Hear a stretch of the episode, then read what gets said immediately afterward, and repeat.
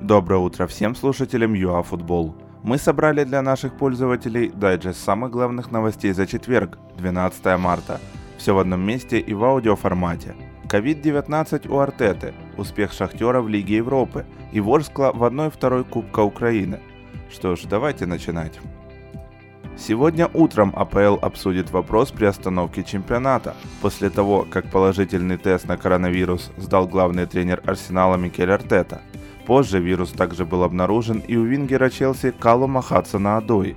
Футболисты и персонал обеих команд отправились в самоизоляцию. Новый случай заболевания коронавирусом в серии А. COVID-19 был обнаружен у форварда Самдории Манола Габьядини. Уже второй случай в Ганновере. Положительный тест сдал защитник Янес Хорн. Чемпионат Италии уже приостановлен, матчи Бундеслиги пока не были отменены.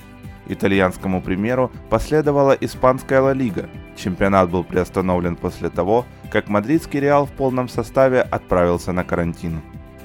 Матчи Лиги чемпионов Манчестер Сити Реал и Ювентус Леон были перенесены на неопределенный срок, а большинство европейских чемпионатов либо приостановлены, либо проводят свои матчи без зрителей, в том числе и УПЛ.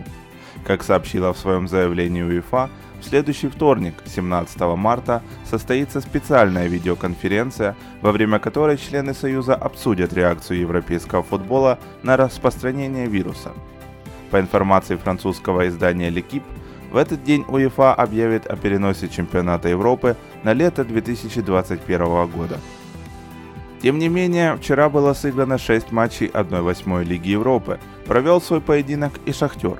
Единственный представитель Украины в Еврокубках обыграл на выезде Вольсбург со счетом 2-1. За горняков забивали Мараес и Маркос Антонио. Немцы ответили только голом Брукса. Примечательно, что обе команды не реализовали по одному пенальти. У Шахтера неудачно пробил Коваленко. Последней командой, которая вышла в полуфинал Кубка Украины, стала Полтавская Ворскла, которая в четвертьфинальном матче обыграла на выезде Десну со счетом 1-0. Единственный гол забил Денис Васин с пенальти.